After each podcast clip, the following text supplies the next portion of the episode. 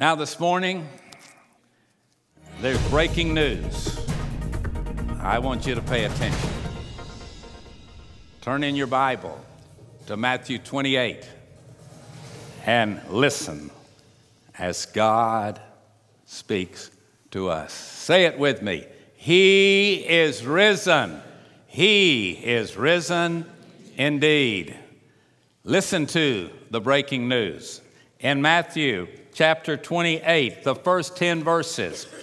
In the end of the Sabbath, as it began to dawn towards the first day of the week, came Mary Magdalene and the other Mary to see the sepulchre. And behold, there was a great earthquake, for the angel of the Lord descended from heaven and came and rolled back the stone from the door, and he sat upon it. His countenance was like lightning, his raiment white as snow. And for fear of him, the keepers did shake and became as dead men. And the angel answered and said unto the women, Fear not ye, for I know you seek Jesus, which was crucified. He's not here, for he's risen, as he said. Come see the place where the Lord lay. And so go quickly and tell his disciples that he's risen from the dead. And behold, he goeth before you into Galilee. There shall ye see him. Lo, as I have told you. And they departed quickly from the sepulchre with fear and great joy, and they did run to bring his disciples the word. And as they went to tell his disciples, behold, Jesus met them, saying, All hail. And they came and held him by the feet and worshipped him. Then said Jesus unto them, Be not afraid. Go tell my brothers that they go into Galilee, and there they shall see me. I want you to notice in this text something that's very, very beautiful. When people go looking for Jesus, they find him.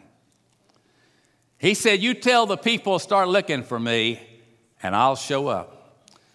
That's just the way God is. Whenever God instructs us to seek me while I can be found, call upon me while I'm near. When you do that, God always shows up. He said, I will in no wise reject you. I will in no wise cast you out. The news today is Jesus Christ is alive. He's great enough and strong enough to cope with any problem any of us have on this Easter Sunday morning. He is risen, King of kings and Lord of Lords. Amen. It's sad today that most of our world looks to science, to education, politics, and even to their own personal opinion for truth. But Jesus said, I'm the truth and I'm the way. And today, as we gather here, and churches will gather all over the world, and religious groups will gather all over the world, it is our purpose to go away with a reminder of one absolute fact. Jesus Christ is alive. He is risen as he said. If you're a believer and you want to find truth, there's one source. It's called the Scriptures. Anything else is a secondary source, and it will not be 100% accurate.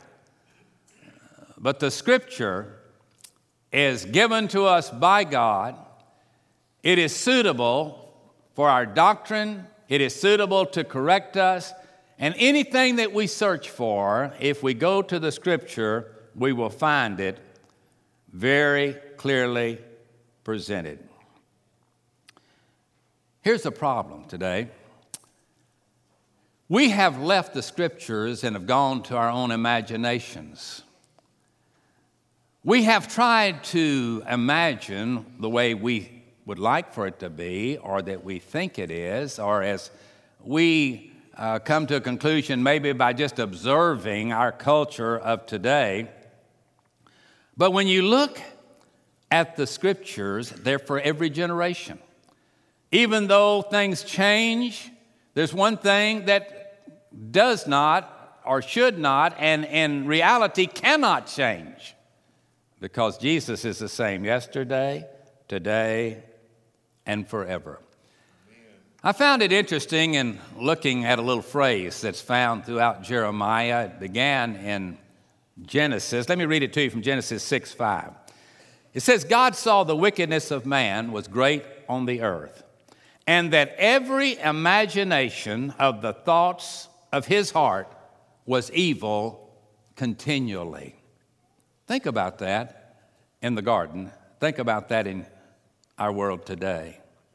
When people start thinking on their own and begin to look at their culture and their generation, what are their conclusions as to what is the right thing to do? Well, certainly it must be what everybody is doing. But the truth is, no, we have vile imaginations. Man can think up the most unbelievable, horrendous things imaginable in a clear mind. How do people turn to that? The prophet Jeremiah, it seemed to be real prevalent in his day. Let me just point out some things to you in the book of Jeremiah, 3rd chapter, verse 17. At that time they shall call Jerusalem the throne of the Lord, and all the nations shall be gathered unto it, to the name of the Lord, to Jerusalem. Neither shall they walk any more after the imaginations of their evil heart. In Jeremiah 9:14, but have walked after the imaginations of their own heart. Jeremiah 11:8, but they've walked every one in the imagination of their evil heart. In Jeremiah chapter 13, verse 10, the evil people refuse to hear my words. They walk in the imagination of their heart, and they walk after other gods to serve other gods and to worship them. In the 16th chapter of Jeremiah, verse 12, you walk every one after the imagination of your evil heart, that they may not hearken unto me. And finally, in Jeremiah 18 and 12, and we will every one do the imaginations of his evil heart. He has said there's no hope for you, Jeremiah told them, because you walk after the imaginations of your heart. Remember this, folks. From the beginning of time and to the beginning of my life and yours, our lives are basically evil. We are created in a way that we are drawn to the bad much sooner than we are to that which is good and right. You don't have to teach your kids bad words. They will pick them up. You will not have to teach your children to ever disobey you. They come that way. They will lie to you before they ever talk. They'll make you think they got a dirty diaper when all they can do is just make a lot of noise. And then you check and you say, and they just kind of smile and say, gotcha.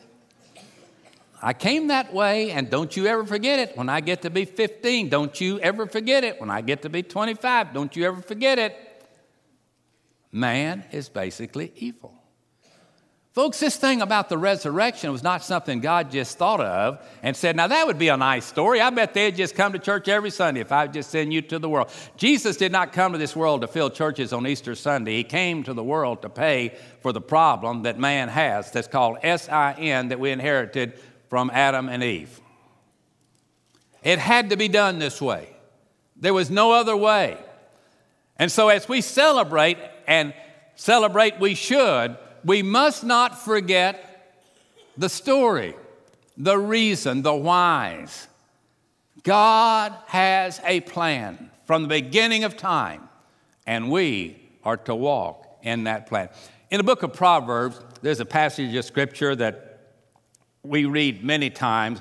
If you like Proverbs, it's in the 6th chapter, verses 16 through 19. 6 things the Lord hates, yea, 7 are abomination unto him, a proud look, a lying tongue, hands that shed innocent blood. And then it says, and hearts that devise wicked imaginations. God hates that. It would be so wonderful if every person could have the mind of God and the heart of God.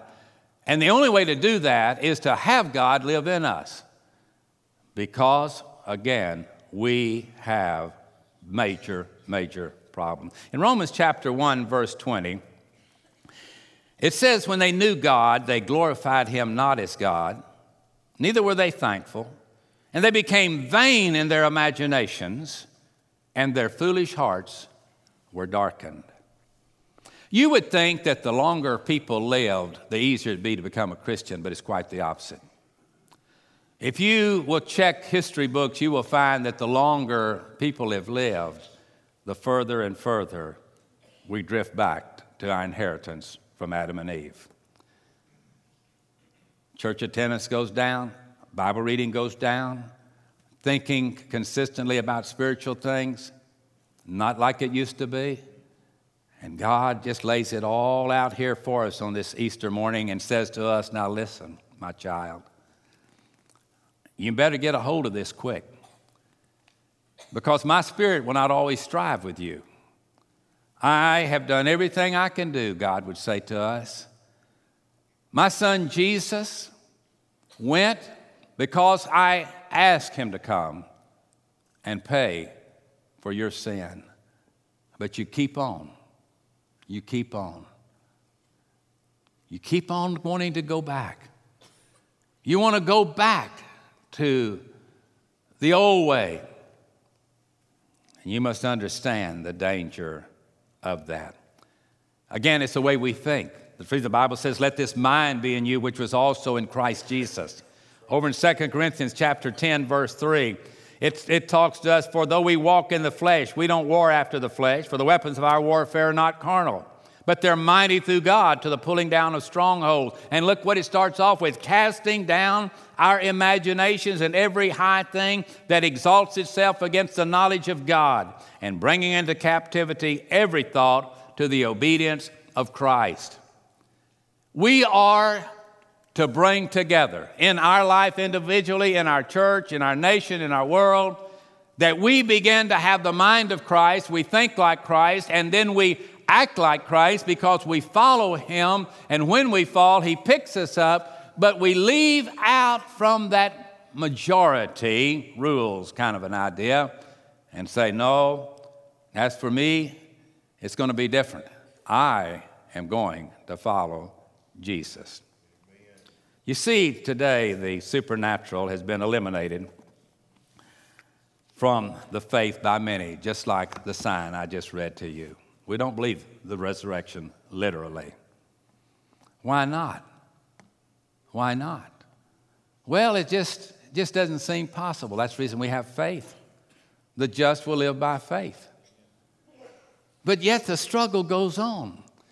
And these zealous young disciples that came to follow Jesus, if you will remember and if you will study history of the original 12, only the Apostle John, to my knowledge, was not executed, or Judas took his own life by suicide. He rebelled, but the others kept going, and they knew, one day I will be executed, but I'm following him. Do you have that kind of conviction? Do I have that kind of conviction? Is that really what the Lord requires of us? The zealous disciples thought that's the way it is. I have no choice. I'm not my own. I'm bought with a price. And I don't understand all of it, but one day I will.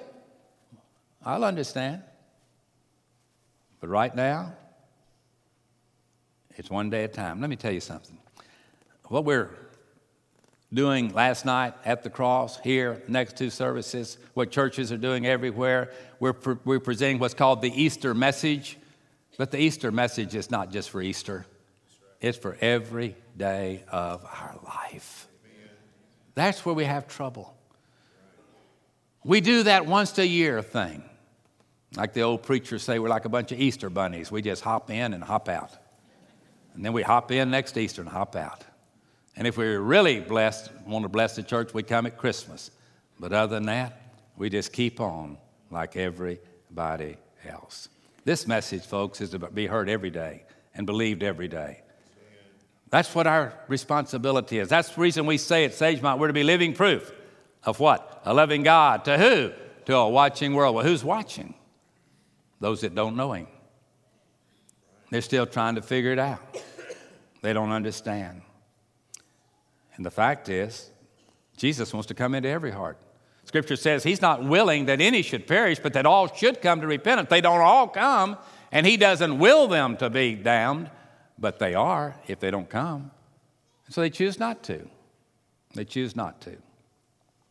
Isaiah 55:9 says, "For as the heavens are higher than the earth, so are my ways higher than your ways, and my thoughts your thoughts." That's the God we serve. His ways are higher. His thoughts are higher. That's the reason you don't want to ever be impulsive. Be still. No, he's God. Take time to be holy. Back up a little bit. Slow down the calendar. Don't be overbooked into your daily itinerary. But have a moment to just sit down and rest and know that he is God's. Amen. Now here's an absolute fact. Satan's desire is to make all of us his victims.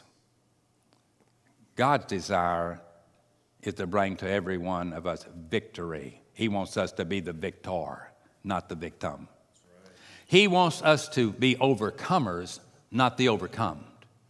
He doesn't want us to be one of the statistics that is the majority, but he wants us to be who we are, not from Adam, but who we are, thanks to Calvary and an open tomb and a resurrected Lord and a soon coming King. There's a huge, huge difference. In 1 John 5:4, it says, "For whatsoever is born of God overcomes the world. And this is the victory that overcomes the world, even our faith." Got a question for you. Are you being overcome? Or are you an overcomer? I got a question for you. How easy is it for you to stand up for what you know at this time in your life to be the right thing to do? How you doing at it? Well, I've got good intentions. Well, that's encouraging, but how are you doing? How's your performance? When you have an opportunity to slip out into the other side, if you know that none of your peers will find out, or no one in your family will find out, how easy is it for you to go that way? You see, it's very difficult, folks, to realize how foolish we are and how smart the devil is. Now, it's easy for me to know God is smarter than me, but the devil's a lot smarter than me, too. He's the fallen angel. He's Lucifer.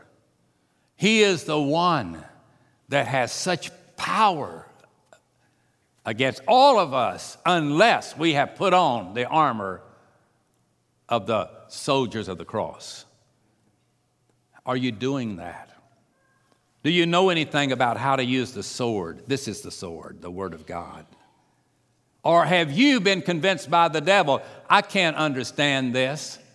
Even the King James, you know, say, I just can't understand that king. Oh, yes, you can. Oh, yes, you can. If you can understand English, you can understand the translations of the Scripture. Make sure you have a good one. But don't you ever think you can't understand God's Word. If the Holy Spirit lives in you, you will understand it because the one that wrote it will interpret it to you. Amen. Now, if you don't know the one that wrote it, then you're going to have trouble understanding because his ways are much higher than our ways. So what you have to do is take the simple stuff. You ready for that? All have sinned and come short of the glory of God. Any questions about that Scripture? Are we included? The wages of sin is death. To some of us, no, to all of us. All right? But whosoever shall call upon the name of the Lord shall be saved. Is that tough stuff? Of course not. Except you repent, you're going to perish. Is that tough? Well, I don't know what the word repent means. It means to turn around, about face. I'm walking this way, I'm going to go that way. Anyone can understand the simple ABCs of salvation. All have sinned. Believe on the Lord Jesus Christ. Confess with your sins. ABC. Amen. And God will do the rest. Yeah. Many of us need to confess that we believe God's at church. You know, a lot of people come to church because they think that. Now, some religions teach that. But the New Testament doesn't teach that. You don't come to church to find God. God's everywhere. Amen. Everywhere. Omnipresent is the word. So God is with you not only when you're at church, but when you're away from church. Right. Say, oh, goodness, I wish I'd known that 20 years ago. I'd act different when I was away from church than I do when I'm at church. When God lives in you, you act the same way away from church as you do when you're in church. Whether the other brothers and sisters are there or whether the preacher's there or not, it doesn't make any difference. God is there. But God doesn't stay at church. God goes with us wherever we go. Right. God never intended his word to be confined to the temple or to human hands. 1 Corinthians 3:16 says, "Don't you know that your body is a temple of God and the Spirit of God dwells in you?" Powerful, powerful, powerful, powerful scripture. The Bible says in the Great Commission, "Now you go therefore and tell the world that Jesus Christ is alive." These disciples were sent out. I mean, these that came to the tomb were sent out and said, "You go." And as they went, in obedience to the command to "you go," they met Jesus out there on the road. I want to say it one more time, as I said in my introduction. Any person that's looking for God can find him. It's not a hide-and-seek game. He said, "I have made myself so evident in creation." You hear me say this all the time because God reminds me all the time. My wife and I went to a nursery on Saturday. Not my favorite thing to do. I'd rather go where there's wild turkeys or something, but we went to the nursery. We walked and we walked and we walked. But every turn of the corner was evidence of the creation of God. I tried to find one flower where the colors didn't coordinate. I tried to find one plant where the leaves did not match the blooms. Just in my mind, I said, how do people go around and see all this and then come home and say, "Well, I'm convinced of this, there sure is no God"?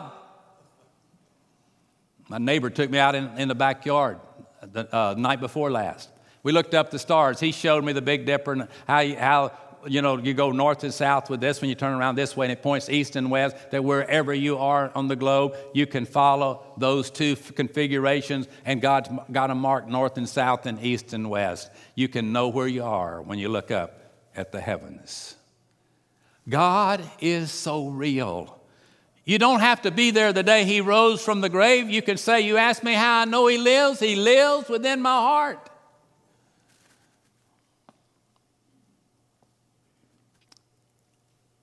Nothing breaks my heart more than to see people, Christ followers, that believe they have to become like the world to reach the world. There's not anything any further from Scripture than that. Jesus did not try to infiltrate the ranks of the sinners. He just went about doing good. And he went to the well. He was there when the woman caught in adultery was brought to him. And he was always ready to give a reason for the hope that was in him. But when the religious Pharisees were on one side with the woman caught in adultery, Jesus was on the other side. And he dealt with it far differently than the world's church dealt with it. None of us can go away from here this morning underestimating the love of God, the desire of God, the willingness of God to make himself known to us, whether we are out in the darkest of night or in the brightest of day, and the sun shining. Unbelievable. Absolutely unbelievable. Mark 12:37 says, "And the common people heard Jesus gladly." In Mark 1:22, "And they were astonished at his teachings, for he taught them as one having authority and not as the scribes." God doesn't want us to blend in. He wants us to stand out. Amen. Have you ever been to a religious play where Jesus was a character and he was not immediately recognizable if you hadn't even heard the first song? Always in white. Always having that demeanor that's just, wow, that's the guy. That's the one. Folks, the biggest mistake the church has ever made is to try to believe that if we become like them, we will reach them. That has never worked, and it never will. Right. We're not after the majority, because the Bible says, broad is the way that leads to destruction, and many go therein, but narrow is the way that leads to eternal life, and few there are that find it. And just because everybody else does it like that, if it's not honoring to God, don't get it with the majority. Amen. Hell will be a lot bigger than heaven. And the broad road leads to all kinds of horrendous problems. If Jesus Christ is alive, then there's hope. I looked at some stuff this week. I just was curious, and I'd done it sometime. I can't even remember when. I think I might have been in college. But I just took some time to do it, and I did it again this week. Did you know that Muhammad, on the 8th day of June, 632, died and was buried? Muhammad is dead. You understand? He is dead. Do you understand that Jesus Christ is what? He is alive. He is risen. And Medina in Saudi Arabia is the grave of Muhammad. Buddha, the historical facts, was cremated. Buddha was. Confucius is in a cemetery, the body, with 100,000 of his descendants, with 100,000. Joseph Smith is in the family cemetery in Nauvoo, Illinois. Mary Baker Eddy, Christian Scientist, in Mount Auburn Cemetery in Cambridge, Massachusetts. The list goes on and on. But outside the eastern gates of Jerusalem, the tomb is empty. He is risen. I cannot understand what people say, but all religions are the same. Oh, no, my friend, they are not the same. They are either are following a dead God or they're following a live God. And right now, the only fact is Jesus Christ is risen from the grave. End of argument. It's not about us. It's not about who's the best bunch of folks on the planet. We're all sinners.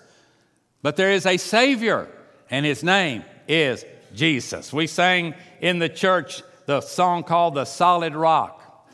Our hope is built on nothing less than Jesus' blood and His righteousness. We dare not trust the sweetest frame, but we wholly lean on what? Jesus' name. When darkness seems to hide His face, we rest on His unchanging grace. In every high and stormy gale, our anchor holds within the veil. Is it well with your soul?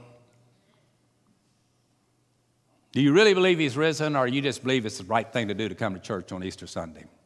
Out of respect. God does not need your respect. He gets that from the angels and from the Father. He wants your obedience. He wants your love. He wants you to be grateful that He gave the life of His Son in order that you could be adopted into the family. That's what He wants from you. He wants you to just respond to His love. And you will never get on the other side to where you say, God, you owe me one now. You will never be that good. I don't care what monastery you go to or what place in the country you like to sit by a tree. You will never get that pure.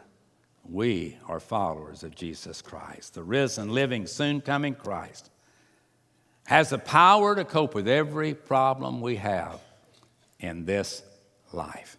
He has the problem to solve all the problems in the world.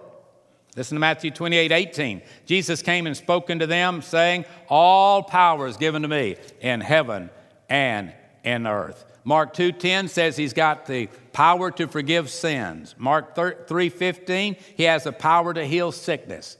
In Luke 12, verse 5, He has the power to cast out devils. In Mark 6:7, He has the power over unclean spirits. If you think we have a problem in America, the Bible says the government that God approves will be on his shoulders. He is a king, not just a resurrected Savior and Lord. He is authority, and all the authority and all the power is with him. He was Lord and King when the Scripture was written. He is still Lord and King as we worship here today. He has not changed. We're the ones that have changed. We are the ones that have drifted or ran away to join the majority that has run away.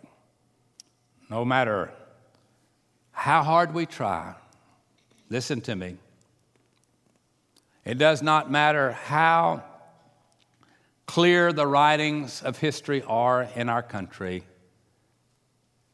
And I believe in the support of what our country's written. But let me tell you something.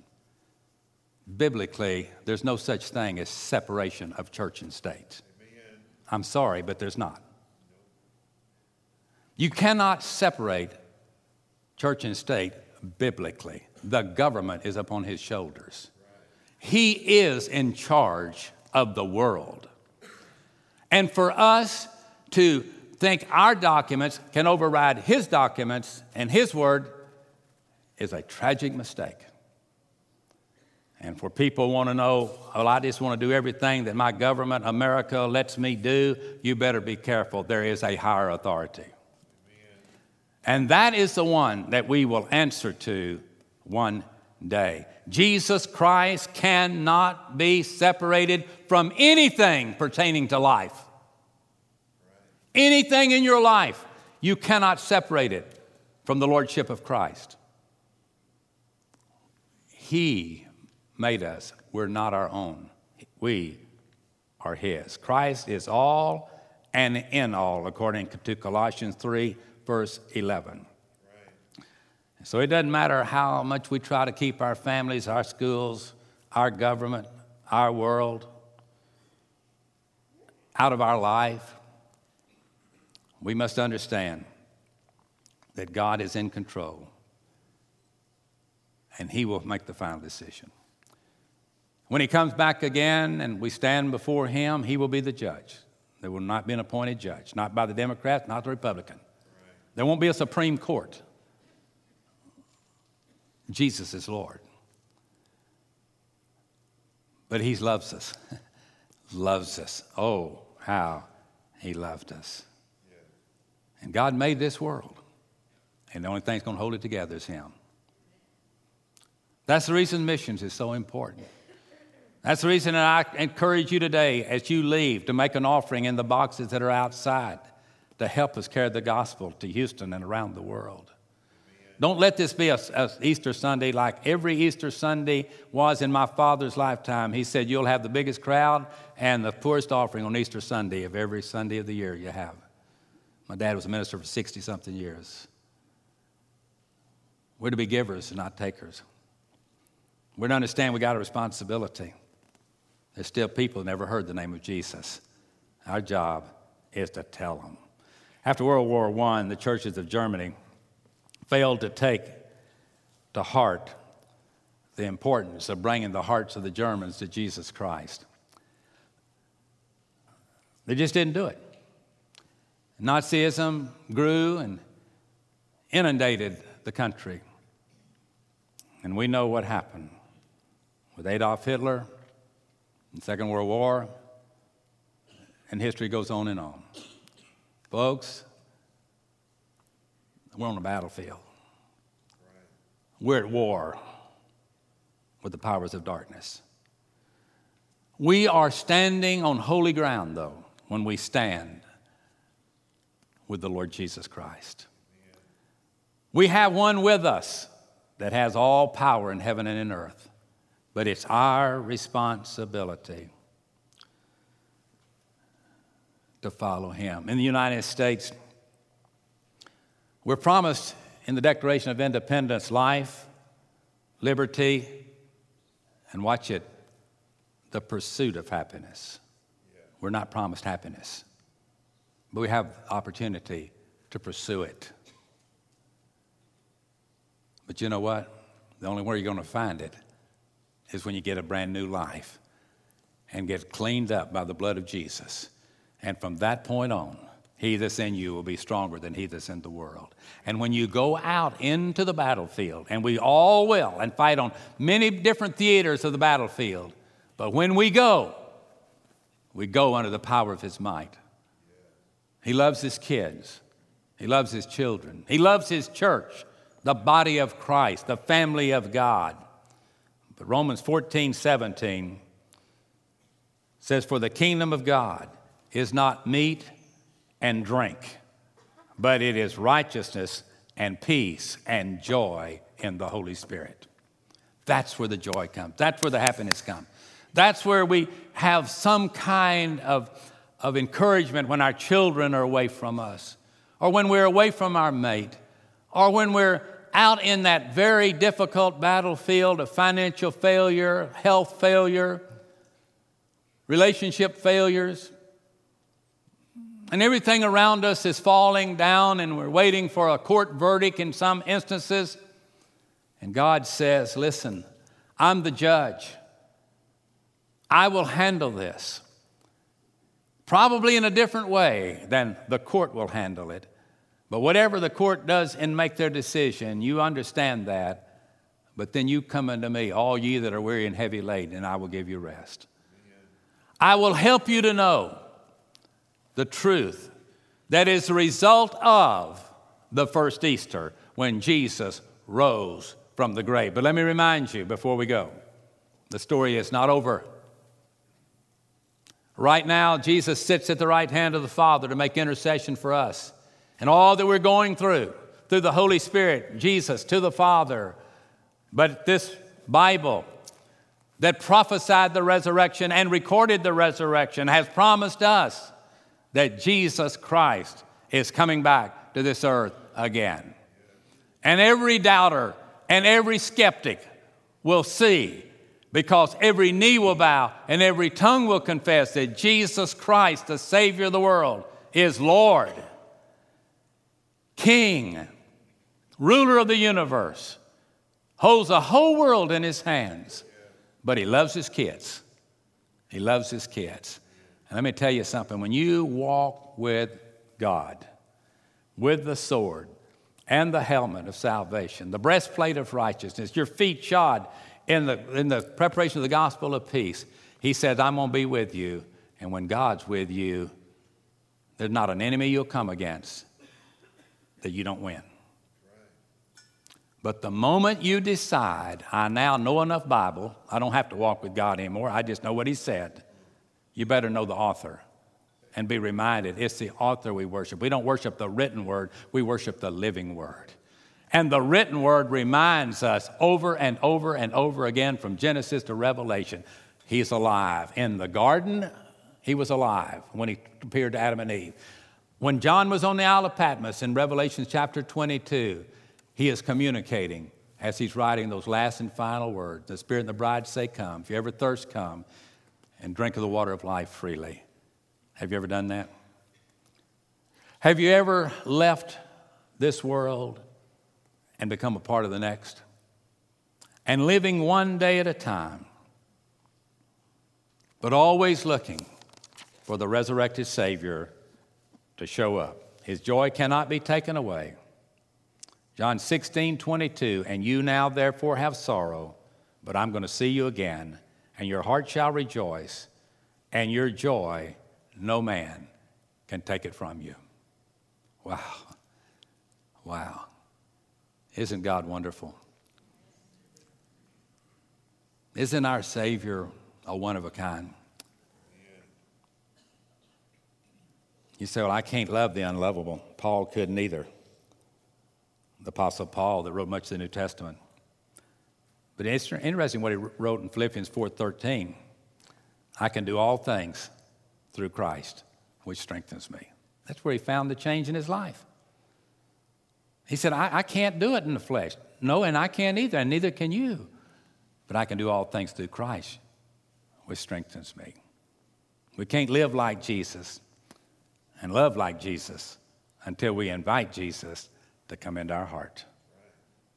And then when we come up against a wall, we say, Lord, would you take it from here? Would you take it from here? And he always does. When you come to know him, you're going to love him. When you love him, you're going to begin to see over and over his power. New strength will come to you. New resources will come to you. New opportunities will come to you.